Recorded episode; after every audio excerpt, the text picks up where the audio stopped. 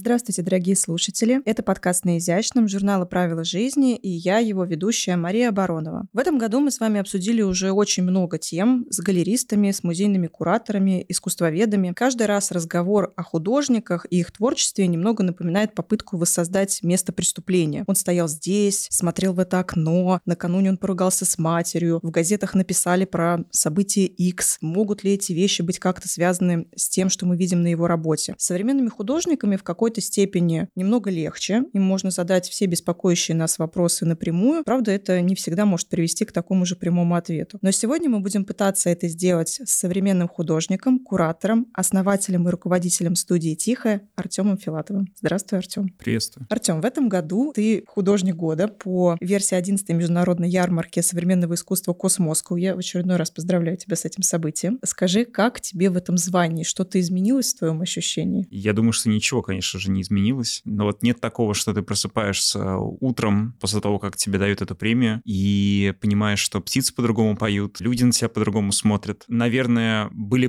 похожие события, когда однажды я снимался в реалити-шоу для одного большого российского телеканала. После него, конечно же, вот эта слава, она аукнулась достаточно неприятно, потому что ты мог идти в продуктовый магазин в конце дня, ты тянешься рукой до банки со сметаной, и вдруг другой человек тянется к этой же банке, вы встречаетесь глазами, и тебе говорят, о, так вы художник, Артем Филатов, да? Ну, наверное, хорошо жить той жизнью, когда тебя не замечают и не узнают в продуктовом магазине. То есть тебе было спокойнее до? Ну, мы знаем парадокс как бы телевидения. Это такая игла, да, для того, чтобы продолжать быть э, известным, тебе нужно угу. повышать коэффициент своего присутствия на телевидении. Поэтому, мне кажется, через год буквально все забыли обо мне. И в этом смысле ярмарка Космоску, она, конечно же, не создает такого такого прецедента, что ты превращаешься, ну, грубо говоря, в участника журнала Starhit. На самом-то деле всем глубоко наплевать, чем живет художник. И это как раз хорошо, потому что это профессиональная премия, премия, которую присуждают профессионалы для профессионалов. И она, мне кажется, не столько вопрос каких-то регалий, да, и каких-то наград там той или иной республики, сколько именно такой момент э, того, что ты понимаешь, что твои коллеги уважают твой труд, э, и ты тоже им можешь как бы ответить взаимность. Проект, с которым наиболее наиболее часто ты ассоциируешься у людей, это, конечно же, мемориальный комплекс сад имени во внутреннем дворе частного крематория Нижнего Новгорода, в Нижнем Новгороде, не прям конкретно Нижнего Новгорода.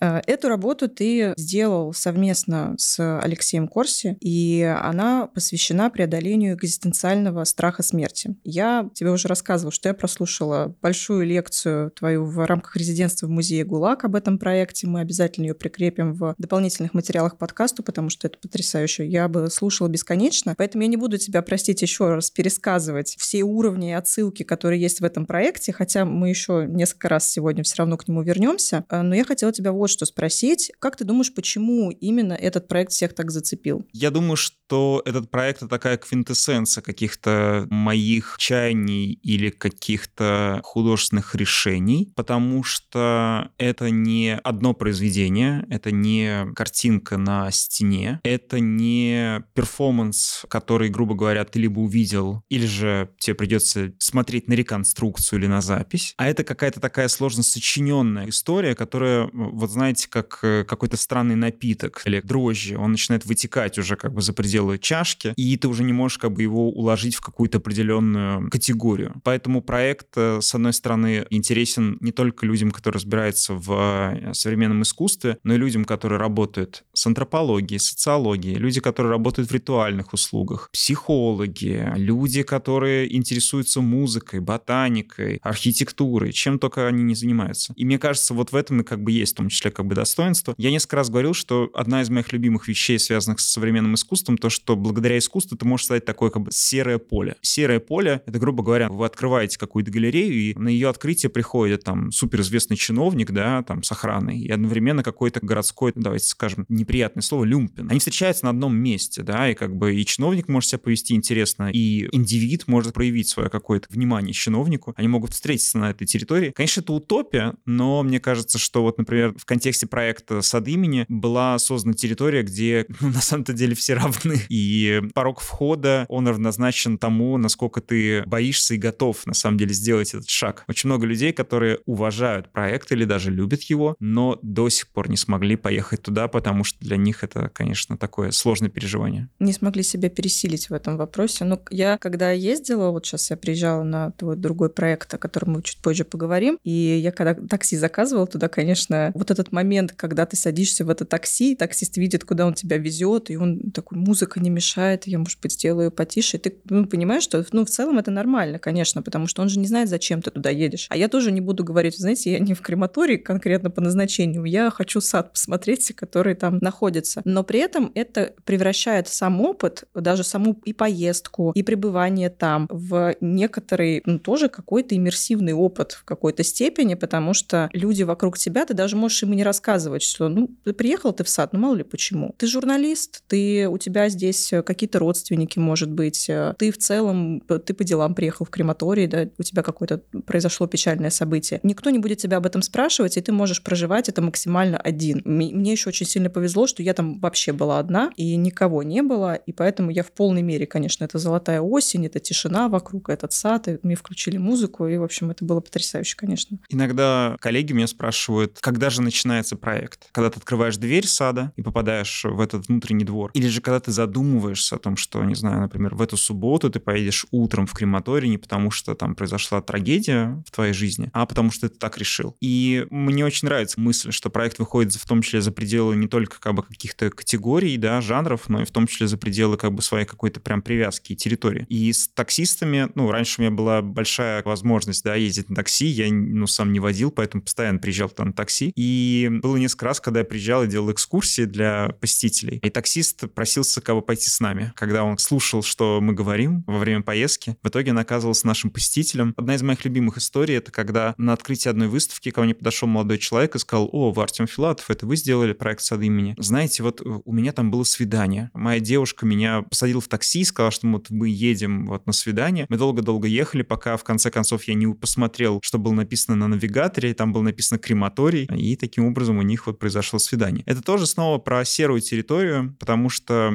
в саду нету, или же я хочу так думать, что в саду нету определенного тональности. То есть там можно быть как грустным, так и, наверное, в том числе, ну, знаете, как это говорится, с поднятым забралом, как бы немножко смеяться в лицо смерти. Почему бы и нет? Ну, это серая территория, потому что это как раз то, где тебе никто не может сказать, каким тебе быть. Никто не имеет на это права, потому что это настолько персональное личное переживание. Одно из, наверное, чуть ли не немногих, которое осталось без чужих комментариев того, как тебе стоит это проживать. Потому что все остальное, мне кажется, все похожие какие-то личные события, трансформации в жизни, знаешь, как в ЗАГСе вот эти двери. Рождение, смерть, замужество, почему-то замужество после смерти, ну ладно. А, ну, то есть они все подвержены каким-то комментариям со стороны, каждый знает, как ответить. Но вот в случае со смертью пока мы как-то держимся. На Космоску ты показал в этом году, на мой взгляд, мы сейчас с тобой обсудим, насколько схожий проект. Все исчезнет. Листы ручной графики, которые нарисованы с помощью зеленки, она выцветает, если графику каждый раз показывать по цветам, поэтому зависит от владельца, как долго она проживет. Первый вопрос у меня будет очень такой материальный. Все ли купили? Во-первых, так как я был художником года, мне был предоставлен личный стенд, и это стенд э, некоммерческой части ярмарки. Кроме меня, такими же благами были одарены, во-первых, Пермский музей современного искусства, который вот сейчас буквально там в субботу, если не ошибаюсь, открывает свое новое пространство в бывшем автосалоне. И это вообще просто феноменально. Мне да. кажется, один из немногих таких музеев современного искусства, который открывает в огромном автосалоне. И а, Заман — это а, институция из города Уфа, которые тоже рассказывали про свою деятельность подвижническую, да. Это единственный такой как бы центр современного искусства, который находится в Уфе. Поэтому мой стенд был меньше про продажу, то есть не было такого, что человека, не знаю, он заходил на наш стенд, его хватали за руку и сразу же начинали все продавать. Но в идее проекта заключалось то, что у произведения должен появиться владелец. Я могу констатировать факт, что одна работа ушла в частную коллекцию, а две остальные пока что существуют а, в моих э, страшных руках, но, насколько я понимаю, они скоро вернутся обратно в Москву буквально в конце ноября на новую выставку, для которой попросили меня эти работы показать. Сколько переживаний для таких маленьких хрупких работ? Честно говоря. Учитывая, что некоторые из этих работ весят, мне кажется, 300 килограммов, то, конечно, да. Я думаю, что это... Но это хранение мы с тобой обсуждаем, да? Я про листик. Но в этом-то и парадокс этой работы. Я иногда для того, чтобы объяснить вообще, почему были придуманы такие скульптуры, я говорил, что это как в Акире, да. Ты начинаешь обретать какую-то мускулатуру, какое-то непропорциональное как бы тело, и для того, чтобы усилить присутствие этой графики, ты ее как будто бы стероидами просто накачиваешь, и появляются эти вот как бы капсулы, да, в которых они существуют. Поэтому да, это листы графики, они неотделимы от этого хранения. То есть это как бы одна цельная работа. Твоя цитата. «Мысли хрупкость природы, мы, следовательно, мыслим хрупкость человечества». Любой человек думает о конечности всего сущего, это такой базовый инстинкт, но, конечно, не все, кто думают о смерти и задумываются об этом вопросе, они создают какие-то подобные проекты, что как вот все исчезнет, как мне кажется, тоже какую-то имеет эту конечную мысль. Сад имени. Но понятно, что здесь еще не, не все, у кого есть какие-то мысли, пишут книги, не все, у кого есть какие-то хорошие представления о кадрах, снимают фильмы и так далее. То есть мой вопрос не в эту плоскость идет, а в плоскость того, почему эта тема затянула конкретно тебя так сильно. Почему так произошло? Ну, я часто отшучиваюсь. У меня есть моя любимая шутка, что как бы есть э, вот три темы, на которых художники делают произведения, а все остальное — бы полтона. Это тема любовь, свобода и смерть. Да? Любовь может быть вещь достаточно интимная, поэтому для меня это не тема. С темой свободы, в принципе, все понятно. Дай бог, можно было бы вообще говорить да, на mm-hmm. эту тему. А тема смерти — это такой домоклов меч, который висит постоянно, и с ним невозможно справиться. То есть нету решения на тему как бы смерти, потому что с любовью еще можно поиграть во все это, со свободой можно тоже заигрывать, наверное, а вот со смертью все как-то вот тяжело и сложно. Но если говорить серьезно, то мне очень нравится мысль, что тоже такая цитата, что задача художника привнести мир разочарования, и э, искусство создается не для того, чтобы украшать гостиную, а для того, чтобы ты еще раз понял, что все не идеально. Когда ты понимаешь, все не, что все не идеально, это не значит, что нужно ложиться в землю, закапывать себя а, заживо и ну, ждать, когда земля тебя вернет э, к себе обратно. Мне кажется, что признание несовершенства — это путь к тому, чтобы это исправить. Если человек был бы доволен тем, какая погода находится снаружи, он бы не стал заходить в пещеру. Если бы ему понравилась какая температура в пещере, он бы не стал разводить огонь. Если ему не нравится то, что огонь очень быстро тухнет, он бы не стал делать печь. Да? Мне кажется, что если тебе что-то не нравится, это путь к тому, чтобы что-то исправить. Мне кажется, вот в этом есть какая-то конструктивная сила искусства. Еще раз сказать, нет, не все хорошо, как ты думал. Мне нравится, знаешь, здесь э,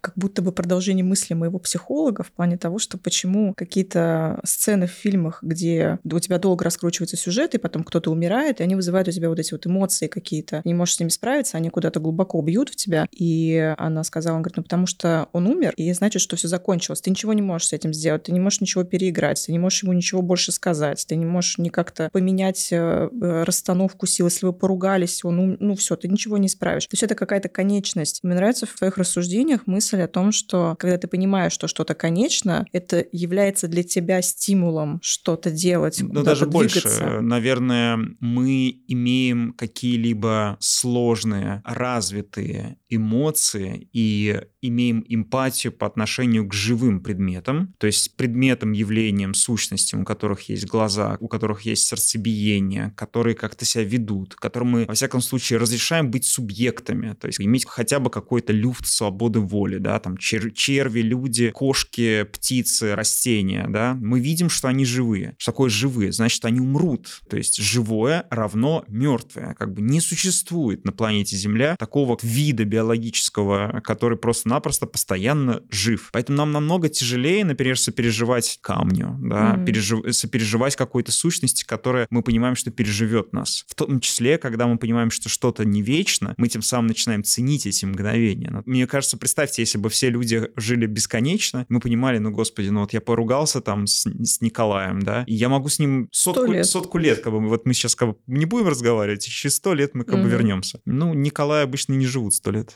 Это правда. И Артема тоже. Есть такая история. Вот еще какой э, вопрос, перейдем уже в плоскость таких более насущных вещей. Как творческий человек, я понимаю, что когда ты создаешь какие-то произведения, это каким-то образом вот этот страх смерти экзистенциальный немножечко притупляет, потому что биологическое стремление передать свои гены дальше дальше и как-то размножиться, и знать, что будет еще поколение после тебя, несущее твою фамилию, твою ДНК, оно, конечно, очень такое тоже сильное. Но, как ни странно, когда ты понимаешь, что есть что-то, что останется в памяти, вот там есть там книга, она лежит в библиотеке, есть скульптура, она стоит в музее с картиной, она висит на стене коллекционера, потом он ее передал дальше и так далее. Оно как будто бы притупляет это ощущение, и оно немножечко отступает и становится как-то легче, потому что есть что-то вечное, существующее на холсте, на бумаге, в кадрах э, и так далее. Является ли для тебя творчество в какой-то степени таким же эгоистичным мотивом? Я не уверен, что картина или же графика, и уж тем более человек из Нижнего Новгорода, это какая-то заявка на вечность. Ну, то есть нужно признаваться себе честно, не нужно тоже жить какими-то иллюзиями. Я думаю, что живут какие-то механизмы, какие-то социальные э, формации, и по этой причине мне интересно заниматься не только собственной деятельностью, но и по этой причине я уделяю огромное количество внимания вот студии «Тихая» в Нижнем Новгороде, то есть это пространство, где работают свыше там 10 человек художников, еще есть команда, огромное количество совершенно разных действий, и ты понимаешь, что, ну, гипотетически, если завтра, ну, тебя не будет, то какой-то механизм, он продолжит работать. Мне кажется, вот эти вот вещи наиболее жизнеспособные. Не пытаться произвести столько книг или столько копий там картины, чтобы хотя бы одна там выжила после ядерной зимы, а создать какие-то принципы, потому что вот это будет жить точно дольше. Как раз нематериальные вещи будут жить дольше. Знаете, это, мне кажется, такой парадокс. Был расцвет голландской живописи, и практически в каждом доме была какая-то картинка. Угу. Но то, что мы имеем сейчас на руках, это тщетная просто пылинка того наследия, которое было тогда. Большинство вещей просто не дошли до нашего времени. Бытовых, да, точно, сто процентов. Мы ну, очень искусство, много... визуальное искусство, именно да. картины. Я думаю, что вполне вероятно, как бы как художник, я точно так же могу просто оказаться, ну, как бы уничтоженным. Э. А может быть, как Венера из палеолита, которые мы до сих пор смотрим на них и такие, ну ничего себе, создавали же такое когда-то. Да, да, да, да, да. Я думаю, что с, мо- с моих скульптур слезет краска, и все будут думать вообще, вот это да, да, все делали таким вот унылым. Что там было? А почему ему дали художника года? За что это было? За непокрашенную железяку. Да, почему это произошло? Скажи, пожалуйста, такой будет практический вопрос, как человеку, который часто пишет разборы про картины и прочее. Я очень люблю метод, который сформировался в конце 20 века и сейчас до сих пор не оформился. Может быть, это и хорошо. В какое-то академическое течение это визуальное исследование, когда изучается контекст создания, вот как раз пресловутое восстановление места преступления. Почему в этот момент художник написал именно такую картину? Почему он сделал такую скульптуру? Что на это повлияло? Заказчик ли? Тренды времени? А как это видели современники и так далее. Поэтому, пользуясь случаем, хочется спросить, насколько на тебя влияет окружающий контекст, вот эти обстоятельства, на то, какие произведения ты создаешь? Ну, я думаю, что если бы на моем месте сидел любой другой художник, независимо от того, что он бы сказал, например, там, нет, я живу там в горах, на меня ничто не влияет, или да, я с утра до вечера сижу в социальных сетях и только лишь и смотрю, что делают другие. Бессмысленный ответ, потому что все равно на человека что-либо влияет. То есть он все равно продукт каких-то связей, будь то физическое воздействие, ему холодно, он, скорее всего, будет делать одно, или у него будут стеснены движения, а ему жарко, у него будут другие как бы движения. Заканчивая отношениями с родителями и все остальное. В моей практике я люблю проявлять эти связи. Мне кажется, это вот то, что иногда звучит как э, break the magician's code. Ну, mm-hmm. как бы никогда не показывать, э, как устроен фокус. И ты приходишь на детский утренник, будучи фокусником, показываешь какой-то фокус, и вместо того, чтобы дать возможность детям удивиться, да, ликовать, ты сразу же им раскрываешь этот фокус и говоришь, вот это так. И они все разочарованы говорят, боже мой, ну зачем ты нам это показал? Ну, фокусов нет в мире, дети, да, как бы нужно честно признаться в этом. И то же самое как бы с искусством, вот та самая лекция, которая была у меня в Музее истории ГУЛАГа, в ней львиная часть посвящена тому, что я показываю прям конкретные референсы. И мне кажется, это очень честно, потому что все равно, говоря о современной культуре, мы не можем, с одной стороны, избежать того, что это такой, ну не постмодерн, но вот это культура, которая создается на пересечении других культур. Что что-то мы берем из старого, что-то мы берем из нового. На этом пересечении, на этом перекрестке мы строим этот свой магазин. А с другой стороны, все время, будь то критик, там, художник или еще кто-либо, требует нового. Так вот, многие люди, наоборот, говорят, что требование нового — это совершенно модернистское желание. Все, новое закончилось. Mm-hmm. Давайте как бы уже распишемся в этом, и больше этого не будет. Нам уже нового было в 20 веке вот столько. Очень не хочется больше ничего нового. Очень были хорошие идеи, были очень плохие. Пожалуйста, хватит. Да, давайте не будем ничего нового делать. И мне кажется, что правда, как бы будущее за смешением каких-то практик, за выявлением каких-то горизонтальных связей и за открытостью. Если снова скрывать, как Пикассо, грубо говоря, там свои какие-то там интересы, ну, то есть мы упадем на те же виллы, и это не значит, что ты станешь таким же известным, как он. Там, походу, какие-то другие принципы работали. А мы можем прям, давай на примере твоей новой выставки, так как подкаст выйдет уже сильно после. 21 октября в студии Тихая открылась потрясающая выставка новая. Я даже не могу выставкой назвать. Будьте осторожны, ваша неосмотрительность может быть чревата последствиями. Я посетила в первый же день, в числе первых, э, поучаствовала в этом эксперименте. Очень понравилось. Успели с тобой многое обсудить э, по горячим следам. Как происходит процесс придумывания таких проектов? Проект «Будьте осторожны, ваша неосмотрительность может быть чревата последствиями». Мы его так и называем не выставкой, а режимом особого осмотра. И на этом проекте нету художника, есть ответственный за безопасность, нету куратора, есть ответственный за правила поведения, и нет композитора, есть ответственный за звукоизоляцию. И проект э, задумывался чуть ли не два с половиной года назад. Ого. И он сильно был пересмотрен и перепридуман. То есть сначала это была одна вещь, по стечению как бы времени и многим вызовам извне и изнутри проект нужно было пересмотреть и перепридумать. И я как художник, который люблю вот немножко эпатировать, да, говорить, что там у меня есть э, несколько государственных премий в области современного искусства и инноваций, у меня художник года, вот это все, но при этом у меня нету ни одной персональной выставки, потому что все выставки, в которых я участвовал, это выставки групповые. Несколько человек в них участвует всегда. Хотя как бы европейская школа считает э, парную одной выставку персональной, поэтому здесь, к сожалению, я проиграл, но, тем не менее, как фигура речи мне очень нравится. И когда мы готовили этот проект для студии, он родился за счет того, что, например, я очень поверил и был готов работать в такой как бы прям жесткой спайке вместе с Евгением Кузьмичевым. Это исследователь игр из Санкт-Петербурга, который был сооснователем пространства «Стыд», одна из самых вообще потрясающих площадок, которая либо существовала в Санкт-Петербурге в области современного искусства. И мне было именно интересно перевести какие-то дигитальные дигитальные цифровые форматы взаимодействия с пользователем в территорию выставочного зала, так скажем, где, ну, ставится под вопрос вообще, на самом деле, свобода воли, да. Компьютерные игры любят имитировать свободу, и зачастую в том, как они имитируют эту свободу воли, за это как раз они получают очки. Иногда настолько хорошо имитируют эту свободу, что они ломают четвертую стену, и ты понимаешь, что никакой свободы вообще никогда и не было. В этом смысле, например, если говорить про какие-то отсылки, то вот существует такая игра, которая называется Stanley Parable, такая история о Стэнли. А, эта игра, на самом деле, буквально на там 100 минут, да, для того, чтобы ее пройти. И это история о том, как э, однажды а, мужчина по имени Стэнли оказался на своем рабочем месте в офисе совершенно один. Он не мог найти себе никаких своих коллег, он пошел в директорский кабинет и не смог никого там найти до тех пор, пока он не понял, что на самом деле есть секрет. Вся его жизнь ложь, и все на самом деле не так однозначно, как это казалось. И кроме Стэнли есть еще и наратор, да, человек, который говорит с ним просто-напросто через голос. И есть такая известная ситуация, когда Стэнли заходит в коридор, и перед ним находятся две двери. И наратор говорит, Стэнли пошел в правую дверь. И открываются обе двери. Ты принимаешь решение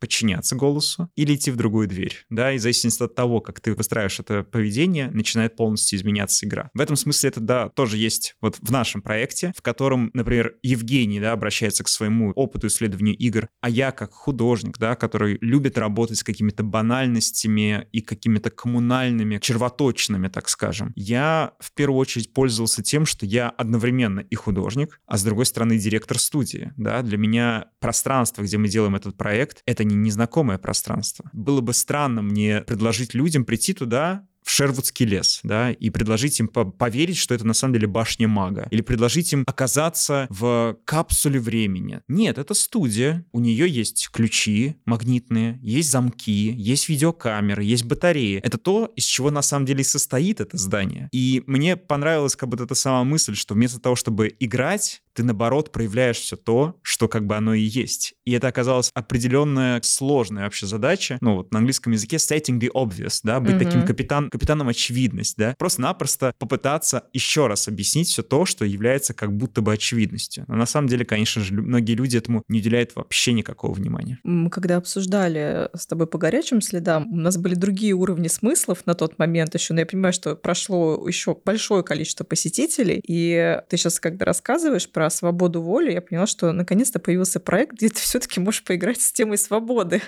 вот эта любовь, свобода, смерть, вот оно, мы ушли от смерти, пришли к свободе все-таки. Mm-hmm. Потому что, конечно, эта тема квеста, я никогда не была ни в каких квест-румах, и я после этого проекта подумала, что, а может быть, зря, потому что вообще это очень интересно. Вот это на местности разглядывать, и вот то, что мы обсуждали про открытие про себя самого, которое ты делаешь, что насколько над тобой давлеют какие-то запреты, что вот эта лента натянута, и ты не знаешь, а может быть, я не могу через нее все-таки переступить, хотя вроде мне разрешили, но вроде нельзя было никогда, а я могу это сделать, вот эта тварь я дрожащая, или все-таки право имею. И это очень э, терапевтичный опыт, честно говоря. Ну, у нас э, э, немножко такой скучный обратный э, квест, потому что обычно, когда ты оказываешься в пространстве там квест-рума, тебе предлагают какой-то сценарий. Та самая сцена убийства, да. Найди пять подсказок, убил это доктор или же Луизи, его кухарка, да, или вдруг это было самоубийство, грубо говоря. Это вот такая вот как бы территория. В нашем варианте это пространство, которое не подсказывает тебе сеттинг. То есть, когда ты оказываешься на территории студии, тебе и до посещения проекта не говорят, что ты попал, не знаю, там, в больницу или же в полицейский участок ты попал в здание, где есть студия, и все предметы, которые там находятся, у них нет никакого супер потайного смысла, кроме того, что они являются сами собой. Холодильники находятся там не потому, что это отсылка, не знаю, к криокамерам. Это холодильники с ними нет ничего сверхъестественного. Они просто осуществляют замораживание чего-либо, да? Все, на этом как бы их функция заканчивается. И мне очень понравилась мысль, что скука, она на самом деле рождает большее количество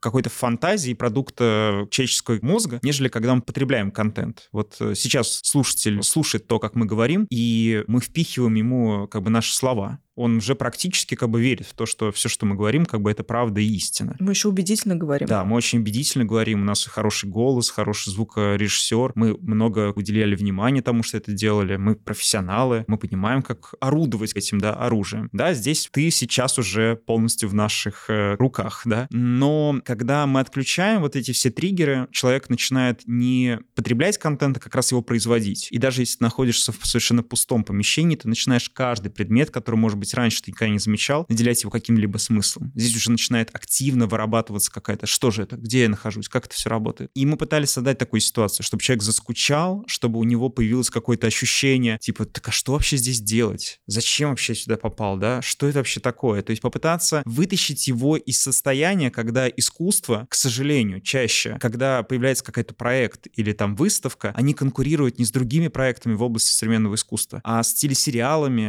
а продуктами как бы в сфере медиа или еще что-то, да, за внимание зрителя. Мы, наоборот, пытаемся погрузить зрителя в такое состояние, когда вот эта конкуренция, ну, не совпадает, да, он больше не ищет, как бы, за что же зацепиться. Здесь, мне кажется, идеально работает этот мем из соцсетей, где очень часто есть такой контент, где верхняя часть кадра, человек uh-huh. говорит о чем-то, как мы на подкасте, а внизу там кто-то едет на машине или же там кто-то играет в какую-то компьютерную игру. Это потому, что люди не хотят слушать ничего, что люди говорят, и они просто смотрят на какой-то экшен, и тем самым воспринимает эту информацию легче. Люди сидят, например, в кафе, и один человек не слушает другого, просто берешь телефон, показываешь что-то вот экшен какую-то штуку, и тогда он будет слушать тебя намного лучше. Лайфхак, реально. Ну вот, кстати, про то, чтобы занять себя э, с батареей было смешно, что я до последнего, вот я пока не спросила уже напрямую, что батарея тоже часть.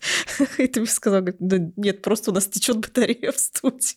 Да, это, э, это, это очень интересная вещь. В студии у нас на третьем этаже резиденция, и девушка, которая у нас находилась последний раз там в резиденции, она жила там месяц, она пришла уже на наш проект, когда она перестала там жить, поэтому, когда она проходила через все здание, она вообще даже не обратила внимания на батарею. И уже в частной беседе я спрашиваю, как бы, ну, а вы видели, да, вот как батарея? Она говорит, нет, какая батарея? То есть она ходила каждый день по этим этажам, каждый день она это видела, но она совершенно не считала это. Ну, не хочется как бы сразу же уничижать здесь что-либо или, ну, делать, ну, не знаю, статистику какую-то, но у нас у всех есть тоннельное видение и оно может быть в плюс и может быть в минус. Здесь интересно как раз попытаться понять, э, ну, сколько людей будут взаимодействовать с этим. Поэтому, например, в проекте вот Евгений Кузьмичев, он как раз занимается тем, что делает такие тепловые карты. Каждый посетитель, мы, конечно же, не сохраняем видео, нам это не нужно. Мы не работаем на американских горках, чтобы потом показывать видео э, всем этим людям, да, смотри, как ты орал, да, грубо говоря. Нет, мы записываем тепловые карты и пытаемся понять, какое поведение было у каждого человека. Пока мы не понимаем, что делать с этой информацией, да, но вот на момент записи подкаста нас еще ждет 6 6 э, выходных, когда к нам будут приходить люди. Поэтому нас, ну, ждет, наверное, много нового. Например, прошлые выходные пришла пара, и девушка никуда не ходила, кроме первого этажа, и на первом этаже она только грела руки о чайнике. Все 15 минут она грела руки о чайнике. И в зависимости от того, какой чайник мы включали или выключали, она подходила к разным чайникам, тем самым могли даже управлять перемещением человека. Это очень интересно, да, но не менее, наверное, интересно, чем женщина, которая пришла с роликами и прямо в выставочном зале делала ролики, стала кататься вокруг выключенных э, розеток и холодильников. Это был единственный человек, который полностью выключил все холодильники на первом этаже. Хорошее решение. Мне прям интересно, чтобы... Я очень жду разбор итогов проекта. Я прям очень хочу послушать, потому что это очень интересно. Вот э, мы с тобой обсуждали на уровне реально Стэнфордского эксперимента. Это примерно настолько, мне кажется, будет важная работа. Это даже искусством уже назвать, мне кажется, как-то нельзя, потому что это реально ну, социальный эксперимент какой-то очень интересный. Скажи, пожалуйста,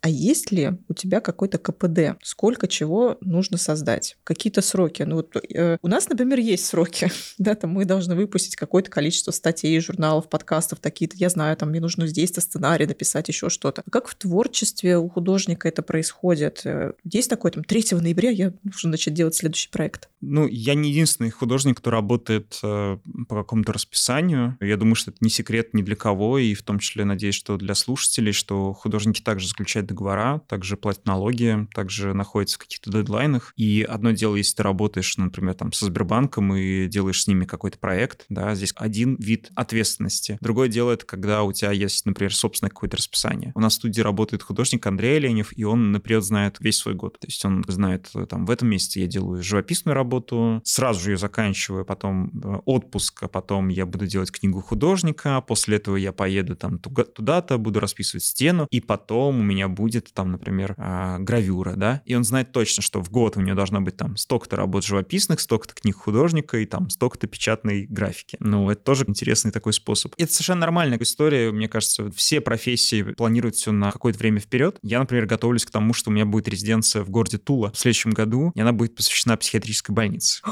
Класс. Когда я, э, когда я говорю, что будет резиденция психиатрической больницы, да, все очень хорошо начинают все реагировать. Радуются. Да, да, да, да, да. Мне это очень интересно. Это классная институция, это Тульский архитектурный музей, который как раз много работает, в том числе с Тульским некрополем. Это такое ну, просто потрясающее кладбище историческое. Они целенаправленно попросили меня принять участие в этой резиденции, поработать с историей психиатрической больницы, клинической больницы. Это очень сложная тема. Я думаю, что бравадно к ней относиться и относиться как к шутке э, достаточно тяжело тяжело, учитывая особенности развития психиатрической и клинической медицины в Российской Федерации. Поэтому для меня это тоже такой открытый вопрос. И эта резиденция будет год. То есть как бы я начну ей заниматься там зимой следующего года весной, и результат будет только лишь в конце года. То есть как минимум я уже знаю, на что я потрачу львиную долю своего времени. Ты отличаешься от 90% людей сейчас, которые нас слушают, которые такие, а я не знаю, что я в понедельник буду делать. Я знаю, что я буду делать в понедельник, даже больше во вторник на Хэллоуин практически. Я поеду снова в Москву, а, чтобы принять участие в ярмарке, посвященной ритуальным услугам.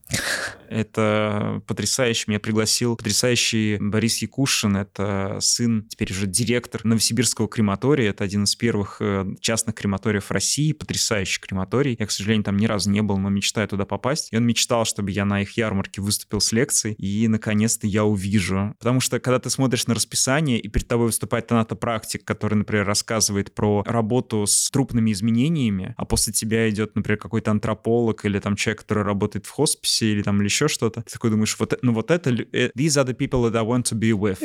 Как тебе вообще в этом ассоциативном ряду? Тебе ты хотел этого? Тебе комфортно это в этом? потрясающе. Ну, как бы я уверен, что я им точно в подметке не гожусь, но это честно признаться. Одно дело тонатопрактик, человек, который помогает э, скрыть посмертные изменения и помочь семье не оказаться лицом к лицу с сложными физическими особенностями человеческого тела. А другое дело художник, да, совершенно человек, находящийся в огромных привилегиях. Ну, то есть социально так устроено, что художники находятся в привилегиях достаточно как бы больших, какой бы художник ни был. Для меня это большая честь. То есть я, я очень жду. А, мне очень интересно, что из этого произойдет. Ты просто, знаешь, мне кажется, сейчас разобьешь у слушателей представление о художнике как о таком человеке, который сегодня я проснулся, услышал, как поют птицы, взял кисти, начал рисовать что-то. Ты такой, нет, у меня расписано вся неделя, весь следующий год. Я всегда знаю, у меня контракты, дедлайны, налоги, все такие. Ну, я думаю, что таких художников было большое количество и, и в истории искусства, и, ну, если мы будем смотреть за многими известными художниками, мы поймем, что они занимались не только искусством, да. Мой любимый пример — это Рембрандт, это ну, mm-hmm. человек, который технически совершенствовал многие как бы процессы, занимался какой-то такой ранней наукой, да, и э, много что внес именно в анатомию человека. Я думаю, что вряд ли можно достичь тех уровней, да, знания анатомии, как Рембрандт, не имея какое-то расписание в своей жизни. Поэтому дисциплина, она не отменяет творчество. Я думаю, что когда мы говорим об архитектуре, об инженерах, о ядерщиках, физиках, здесь вопрос, ну, не стоит. Либо математика, либо творчество. Моя любимая шутка про то, как Шухов придумал свои башни, вот эти такие вот э, гиперболоиды такие mm-hmm. вот, да, это что он сидел у себя в кабинете, долго думал, но это шутка, скорее всего, конечно, больше. И вдруг пришла к нему уборщица и, и решила его побеспокоить, он такой, а, уборщица пришла, а я тут сижу, думаю, занимаюсь творчеством. И она подошла и взяла плетеную корзину и выбросила из нее мусор и забыла ее поставить правильно, а поставила ее вверх э, ну, дном. И он такой смотрит на нее на плетеную корзину, думает, а Вот оно как. Идеально, да. Типа, надо это сделать. Ты повышаешь мои знания по архитектуре, готовишь меня морально.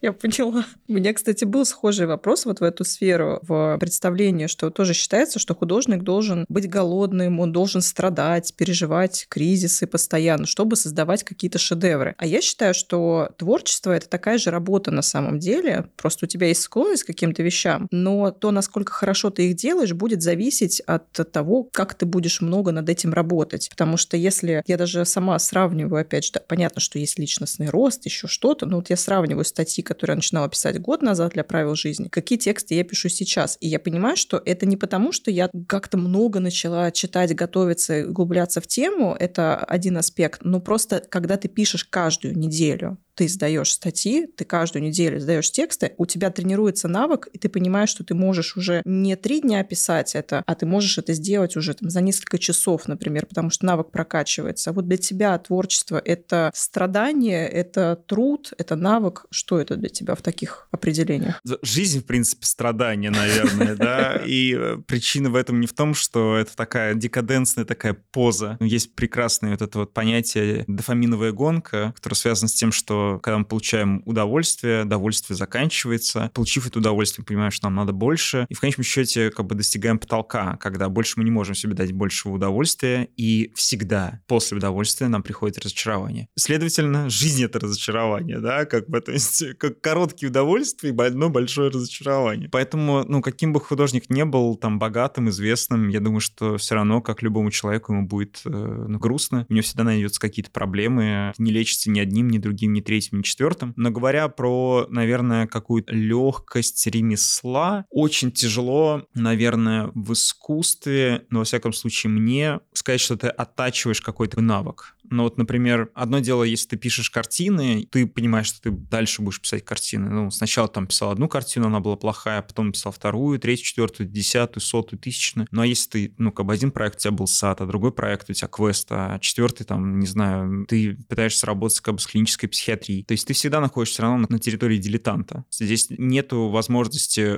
отсовершенствовать свой навык ботанического сада, да, или там ботаники, или там архитектуры. И мне на это тоже нет никакой надобности. Наоборот, год я, например, пытаюсь тренировать другой навык, это делегирование. И мне кажется, он очень крутой, потому что ты учишься не только тому, чтобы доверять людям, верить им и уважать их э, личные профессиональные качества, но и в своей собственной личной жизни в том числе ты начинаешь уважать ну, мнение других людей. Не пытаешься все отцентровать по отношению к себе, а понимать, что вещи могут быть совершенно другими, и это не значит, что нужно все делать так, как ты считаешь нужно. Я думаю, что ну, практически все большие художники делегируют делегирует, и, понятное дело, одно дело, это за тебя пишут картины, да, другое как дело, у когда Рубенса. ты... Ну да, как у Рубинс, как у кого угодно. В этом нет ничего страшного, это совершенно нормальная практика, но делегирование, например, каких-то вещей, в которых ты не профессионал, мне кажется, это классная возможность, в том числе для того, чтобы люди, ну, если тебе сейчас хорошо, этим хорошо нужно поделиться. И классно, когда вам вдвоем хорошо, а не тебе одному. Мне кажется, это, это вот лучше, чем быть в одиночестве. Вообще, я считаю, что человек не создан для одиночества ни на каком уровне совершенно. Это вот точно, абсолютно. Хотела с тобой поделиться, значит, такой историей. Весной этого года мы с Таней Столер пишем подкаст про коллекционирование современного искусства. И она рассказывает, что она придумала проект с современными художниками. Она будет запрашивать у каждого художника по теме, чтобы ей создали какой-то проект, и потом она сделает из этого выставку. И она рассказывала, что один из художников прислал ей огромный ящик. И она говорит,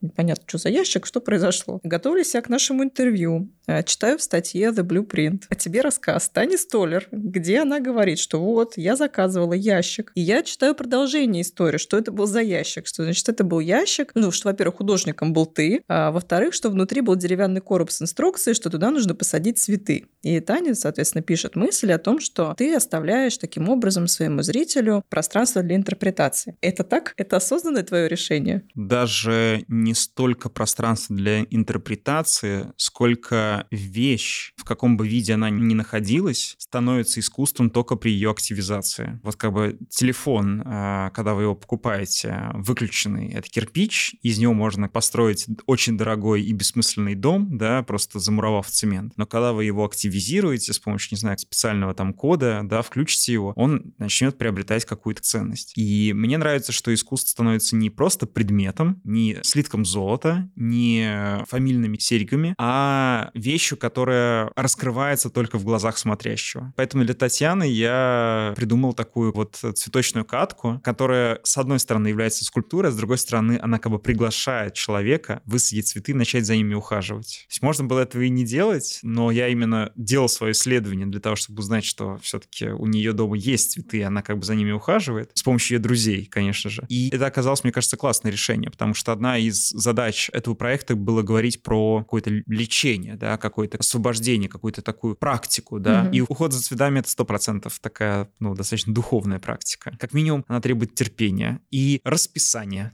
Вот она опять дисциплина появляется, несешь массы. А тебе вообще важно, как люди понимают твое творчество? Я не думаю, что мне, например, важно, чтобы они считали посыл, и mm-hmm. он совпал там в каком-то проценте. В этом смысле мне не важно, понимают ли люди произведение так, как я его задумывал. Но я очень ценю, и мне очень интересно, что люди думают. То есть это может быть совершенно какая-то вещь, взятая с неба, это может быть какой-то совершенно суперкритический какой-то комментарий, но это самое интересное, что можно получить в ходе занятия чем-либо. То есть это какая-то ответная реакция. И, например, проект, который в студии мы делали вместе с исследователем игр Евгением Кузьмичевым, у нас даже были тестовые группы, которые сначала пришли на проект, а потом мы с ними собрались и сняли с них обратную связь. И это было частью проекта. У меня есть даже такая практика, я ее называю мариновать произведение искусства. Ну, я вообще не очень люблю выставки и сам обычно не стремлюсь участвовать в выставках, но если моя работа просит, я с радостью передам. И когда произведение готово, я его не отправляю никуда, оно как бы находится просто в студии, я его вешаю в каком-то публичном пространстве в студии. И когда к нам приходят экскурсии, я задаю людям вопросы, слушаю, как бы, что они говорят, и могу даже после этой экскурсии внести какие-то коррективы, если услышал какие-то интересные детали. Я называю это мариновать, то есть надо довести до кондиции произведения. Mm-hmm. Ты всегда один будешь ошибаться, чем больше людей тебе что-то скажет, тем сильнее ты поймешь, работает это или нет. Ну там же есть какая-то грань вот этого «я художник, я так вижу» и конструктивной обратной связи. Она для тебя где-то присутствует? Наверное, она где-то присутствует, но «я художник, я так вижу», ну, это как бы, конечно, мем больше, наверное, потому что, конечно, можно верить в какую-то пассионарность, да, ну, то есть я вот знаю, что так должно угу. быть, да, и в итоге все оказались неправы, кто не верил ему там или еще что-то. Но я не уверен, что это вот находится где-то за пределами фильмов там о супергероях и еще о чем-либо. Ну, то есть если есть математика и есть какая-то физика, и ты понимаешь, что это просто так не работает, то вполне вероятно, нужно воспользоваться советом других профессионалов, других людей. Тем не менее, наверное, есть какие-то вещи, которые ты просто понимаешь, что, ну, это комментарий, который тебя уводит в другое поле.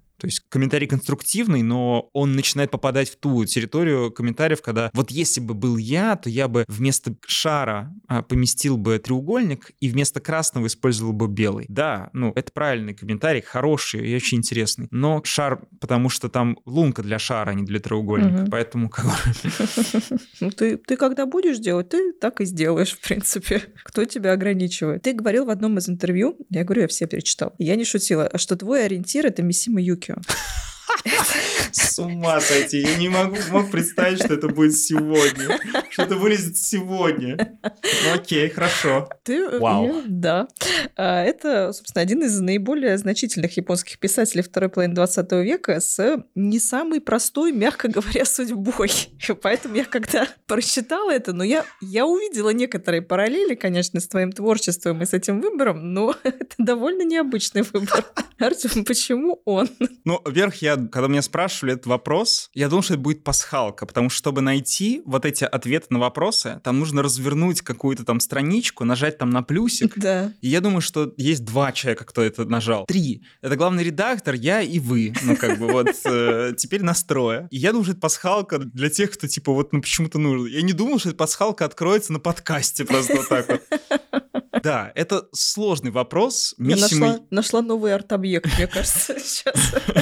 Неожиданно. Я большой любитель Миссима и как писателя, и как деятеля его жизнь была... Я как бы сейчас нахожусь в расплохе, потому что нужно подбирать правильно слова. И совершенно правильно, биография Миссима Юкио, она сложная, и она не отполированная. Это явно не человек, на которого стоит равняться. И в этом в том числе как бы была, наверное, как бы ирония. Важно понимать, что Миссима — это, конечно, потрясающий писатель. Я очень советую людям прочитать как минимум, если у них есть пару свободных часов э, в метро «Золотой храм», как максимум, ну, нужно, конечно же, прочитать четыре книги «Несущиеся кони», но конец жизни Миссима, я думаю, что это, знаете, такая как бы трагедия несбыточности, которая как бы говорит о том, что вот этот вот писатель, да, и такой эстет, э, человек, мечтавший как бы о лучшем месте, где он живет, он делает все для того, чтобы это как-то привести в те категории, которые он для себя придумал, но встречается со стеной непонимания, и это становится фатальной ошибкой. Фатальной как бы во всех смыслах. Ну, если людям интересно будет, они смогут сами прочитать. Каждый да. раз, если я, если я буду хоть чуть-чуть больше объяснять как бы конец жизни Мисси Маюки, я да. думаю, мы будем все тяжелее и тяжелее получать разрешение на то, чтобы этот подкаст вышел в свет. Да, это такое, как бы, мы аккуратно оставим, в общем, это открытая информация, буквально можно статью на Википедии прочитать и подробнейшим образом изучить, потому что на самом деле его конец его жизни изучают вплоть до того, что это был его последний перформанс э, какой-то вот на таком уровне находит что-то. Он даже ушел из жизни как-то красиво. Но вот э, я услышала мысль про изменение пространства вокруг себя, и поэтому мы сейчас э, будем подходить плавно к таким завершающим вопросам, как бы мне не хотелось, чтобы это не заканчивалось. Читала про твое участие в арт-резиденции музея Перм, собственно. И мне очень близки твои мысли о том, что искусством нельзя забивать гвозди, нельзя доить коров, кормить бедняков и так далее. Я летом была в пресс-туре в городе Выкса на Выксунском фестивале. Я обожаю, на самом деле, региональные проекты. Я очень люблю вот этот маленький город, чтобы в нем появлялись какие-то красивые вещи. Мне очень близка идея Покраса Лампаса о том, что арт-объект, он меняет среду вокруг себя, он перестраивает городское пространство. Я в это очень верю. Но, конечно, я понимаю, что искусство, оно действительно исторически несло в себе эстетическую функцию. Да, так вышло, что оно начало со временем использоваться как часть так называемой мягкой силы, как э, пропаганда, и оно оказалось таким образом глубоко как будто бы вовлечено в те сферы, для которых оно не то чтобы предназначалось. Вот ты ощущаешь на себе какое-то такое давление, что надо делать не просто красивое, а надо делать обязательно какую-то мысль нужно доносить трансформационную, которая будет что-то менять. То есть ты это ощущаешь как изнутри себя такой стимул или именно как давление? Есть такой какой-то момент? Это сложно сочиненный вопрос. Вот если отвечать на вторую часть вопроса. Например, есть разные школы искусства. Я когда был за рубежом, я много видел академии и разные учреждения, которые обучают художников, и я четко видел разницу между западным преподаванием и какими-то российскими школами современного искусства в том, что там ты можешь быть тупым художником. Как бы я рисую подушки. Все. Ну вот у меня больше ничего нет. Подушки, да, разного цвета подушки. Ну, получаются хорошо подушки. Ну, рисую я их, ну и все. Ничего от него не требует, да. И так как рынок огромный, и как бы есть те, кто купит подушки, те, кто не купит подушки. Не нравятся подушки, иди к другому художнику. Хочешь подушки, вот тебе еще три художника, которые рисуют подушки. Нам вообще без разницы, да. Рынок свободный, делайте, что хотите. То в России как будто бы есть задача концептуализировать любое высказывание. Нельзя быть тупым, да, и при этом не отвоевать как бы себе право на то, чтобы вот заниматься э, искусством. Я думаю, здесь есть, конечно, вещь, связанная как бы с советским прошлым, да, и э, пережитком советского наследия, в том числе вообще развитием как бы культуры в нашей стране. И невозможно сказать, хорошо это или плохо. Мы сейчас видим, что огромное количество искусства, которое делается молодыми художниками, это формалистские вещи, то есть это эстетика. Я хотел, чтобы вам было страшно, поэтому растеклась жижа по, по стене. Ну, как бы это классно, это красиво, да, но, но это тупняк. И это круто, что художник еще раз подтверждает, можно быть и тупым, да, угу. можно как бы делать какие-то такие странные, чисто иногда дизайнерские вещи. Но вот моя как бы собственное желание, и в том числе почему я, например, там, не знаю, в интервью говорю, что искусством нельзя забивать гвозди, потому что хочется, конечно, забивать гвозди искусством. Хочется, чтобы можно было поделить как бы скульптуру и как бы накормить бедных. Тупое желание совершенно, но я думаю, что оно достаточно типичное. Клэр Бишоп в одной из своей книги пишет, что художники всегда пытаются решить какие-то сложные задачи окольными путями. Да, написать картину, а решить вопрос, там, не знаю, окончания каких-то конфликтов. Совершенно парадоксальные вещи, которые не существуют на одном поле вообще никаким образом.